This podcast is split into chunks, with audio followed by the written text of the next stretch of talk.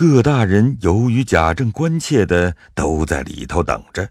等了好一回，方见贾政出来，看见他带着满头的汗，众人迎上去接着问有什么旨意。贾政吐舌道：“吓死人，吓死人！倒蒙各位大人关切，欣喜没有什么事。”众人道：“那旨意问了些什么？”旨意问的是云南丝带神枪一案。本上奏明是原任太师贾化的家人，主上一时记着我们先祖的名字，便问起来。我忙着磕头奏明先祖的名字是代化，哈，主上便笑了，还将旨意说。前放兵部，后降府尹的，不是也叫假话吗？那时雨村也在旁边，倒吓了一跳，便问贾政道：“老先生怎么奏的？”啊，我便慢慢奏道：原任太师贾化是云南人，现任府尹贾某是浙江湖州人。主上又问。苏州刺史奏的假犯，是你一家喽？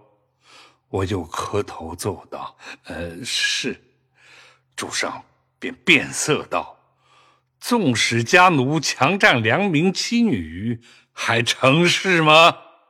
我一句不敢奏。主上又问道：“假犯是你什么人？”我忙奏道。是远足。主上哼了一声，降旨叫出来了，可不是差事。众人道：“本来也巧，怎么一连有这两件事？事倒不奇，倒是都姓贾的不好。算来我们韩族人多，年代久了，各处都有。”现在虽没有事，究竟主上记着一个假字，就不好。真是真，假是假，怕什么？嗨，我心里巴不得不做官，只是不敢告老。现在我们家里两个世袭，这也无可奈何的。如今老先生仍是工部。想来京官是没有事的。京官虽然无事，我究竟做过两次外任，也就说不齐了。二老爷的人品行事，我们都佩服的。就是令兄大老爷也是个好人，只要在令侄辈身上严谨些就是了。我因在家的日子少，设职的事情不大查考，我心里。也不甚放心。诸位今日提起，都是志相好，或者听见东宅的侄儿家有什么不奉规矩的事吗？没听见别的，只有几位侍郎心里不大和睦。内监里头也有些，想来不怕什么，只要主父那边令侄诸事留神就是了。众人说毕，举手而散。贾政然后回家，众子侄等都迎接上来。贾政迎着请贾母的安，然后众子侄俱请了贾政的安，一同进府。王夫人等已到了荣禧堂迎接。贾政先到了贾母那里拜见了，陈述些为别的话。贾母问探春消息，贾政将许嫁探春的事都禀明了，还说：“哦，儿子。”起身急促，难过重阳，虽没有亲见，听见那边亲家的人来说的极好。亲家老爷太太都说请老太太的安，还说今冬明春大约还可调进京来，这便好了。如今闻得海江有事，只怕那时。还不能调。贾母始则因贾政降调回来，知探春远在他乡，已无亲故，心下不悦。后听贾政将官事说明，探春安好，也便转悲为喜，便笑着叫贾政出去。然后弟兄相见，众子侄拜见，定了明日清晨拜祠堂。贾政回到自己屋内，王夫人等见过。宝玉、贾琏涕零拜见，贾政见了宝玉，果然比起身之时脸面丰满，倒觉安静，并不知他心里糊涂，所以心甚喜欢，不以降调为念，心想：幸亏老太太办理的好。又见宝钗陈后更胜先时，兰儿文雅俊秀，便喜形于色。独见环儿仍是先前，就不甚钟爱。歇息了半天，忽然想起，为何今日短了一人？王夫人只是想着黛玉，前因家书未报，今日又出到家，正是喜欢，不便直告，只说是病着。岂知宝玉的心里已如刀绞，因父亲到家，只得把持心性伺候。王夫人家言接风，子孙敬酒。凤姐虽是侄媳，现办家事，也随了宝钗等递酒。贾政便叫递了一巡酒，都歇息去吧，命众家人不必伺候，待明早拜过宗祠，然后觐见。分派已定，贾政与王夫人说些别后的话，余者王夫人都不敢言。倒是贾政先提起王子腾的事来，王夫人也不敢悲戚。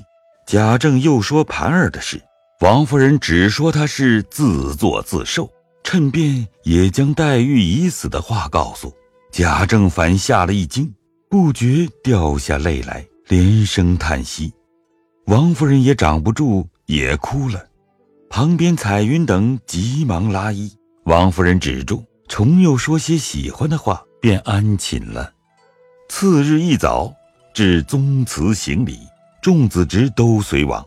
贾政便在祠旁厢房坐下，叫了贾珍、贾琏过来，问起家中事务。贾珍简可说的说了。贾政又道：“我初回家，也不便来细细查问，只是听见外头说起你家里，更不必往前。”诸事要谨慎才好啊！你年纪也不小了，孩子们该管教管教，别叫他们在外头得罪人。练儿也该听听，不是才回家便说你们，因我有所闻，所以才说的。你们更该小心些。贾珍等脸涨通红的。也只答应个是字，不敢说什么。贾政也就罢了。回归西府，众家人磕头毕，仍复进内。众女仆行礼，不必多赘。只说宝玉因昨贾政问起黛玉，王夫人答已有病，他便暗里伤心。只待贾政命他回去，一路上已滴了好些眼泪。回到房中，见宝钗和袭人等说话，他便独坐外间纳闷。宝钗叫袭人送过茶去，知他必是怕老爷查问功课，所以如此，只得过来安慰。宝玉便借此说：“你们今夜先睡一回，我要定定神。这时更不如从前，三言口望两语，老爷瞧了不好。你们睡吧，叫袭人陪着我。”宝钗听去有理。便自己到房先睡，宝玉轻轻的叫袭人坐着，央他把紫娟叫来，有话问他。但是紫娟见了我，脸上嘴里总是有气似的，须得你去解释开了她来才好。袭人道：“你说要定神，我倒喜欢，怎么又定到这上头了？有话你明儿问不得。我就是今晚得闲，明日倘或老爷叫干什么，便没空。好姐姐。”你快去叫他来。他不是二奶奶叫，是不来的。我所以要你去说明白了才好。叫我说什么？你还不知道我的心，也不知道他的心吗？都为的是林姑娘。你说我并不是负心的，我如今叫你们弄成了一个负心人了。说着这话，便瞧瞧里头，用手一指说：“他是我本不愿意的，都是老太太他们捉弄的，好端端把一个林妹妹弄死了。就是他死，也该叫我见见，说个明白。他自己死了也不怨我。你是听见三姑娘他们说的，临死恨怨我。那紫娟为她姑娘也恨得我了不得。”你想我是无情的人吗？晴雯到底是个丫头，也没有什么大好处。她死了，我老实告诉你吧，我还做个祭文去祭她。那时林姑娘还亲眼见的。如今林姑娘死了，莫非倒不如晴雯吗？死了连记都不能记一记。林姑娘死了还有知的，她想起来不要更怨我吗？你要记便记去，要我们做什么？我自从好了起来，就想要做一手祭文的，不知道我如今一点灵机都没有了。若记别人，胡乱却使得；若是他，断断俗理不得一点的。所以叫紫娟来问，她姑娘这条心，他们打从哪样上看出来的？我没病的头里还想得出来，一病以后都不记得。你说林姑娘已经好了，怎么忽然死的？她好的时候我不去，她怎么说？我病的时候她不来，她也怎么说？所以有她的东西我诓了过来。你二奶奶总不叫我动，不知什么意思。二奶奶唯恐你伤心罢了，还有什么？我不信。既是他这么念我，为什么临死都把诗稿烧了，不留给我做个纪念？又听见说天上有音乐响，必是他成了神，或是登了仙去。我虽见过了棺材，到底不知道棺材里有他没有。你这话一发糊涂了，怎么一个人不死就搁上一个空棺材当死了人呢？哎，不是啊，大凡成仙的人，或是肉身去的，或是脱胎去的。好姐姐，你到底叫了紫娟来？如今等我细细的说明了你的心，她若肯来还好，若不肯来，还得费多少话。就是来了，见你也不肯细说。据我主意，明后日等二奶奶上去了，我慢慢的问她，或者倒可仔细。遇着闲空，我再慢慢的告诉你。你说的也是。唉，你不知道我心里的着急。正说着，麝月出来说：“二奶奶说天已四更了，请二爷进去睡吧。”袭人姐姐必是说高了兴了，忘了时候了。袭人听了道：“可不是，该睡了，有话明儿再说吧。”宝玉无奈，只得含愁进去，又向袭人耳边道：“明儿不要忘了。”知道了。麝月笑道：“你们两个又闹鬼了，和不喝二奶奶说了，就到袭人那边睡去，由着你们说一夜，我们也不管。”宝玉摆手道：“不用言语。”袭人恨道：“小蹄子，你又嚼舌根，看我明儿撕你！”回转头来对宝玉道：“这不是二爷闹的，说了四根的话，总没有说到这里。”一面说，一面送宝玉进屋，各人散去。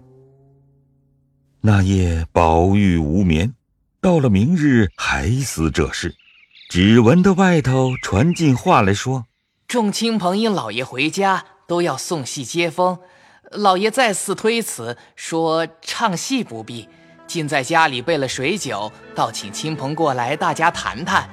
于是定了号摆席请人，所以进来告诉我，不知所请何人，下回分解。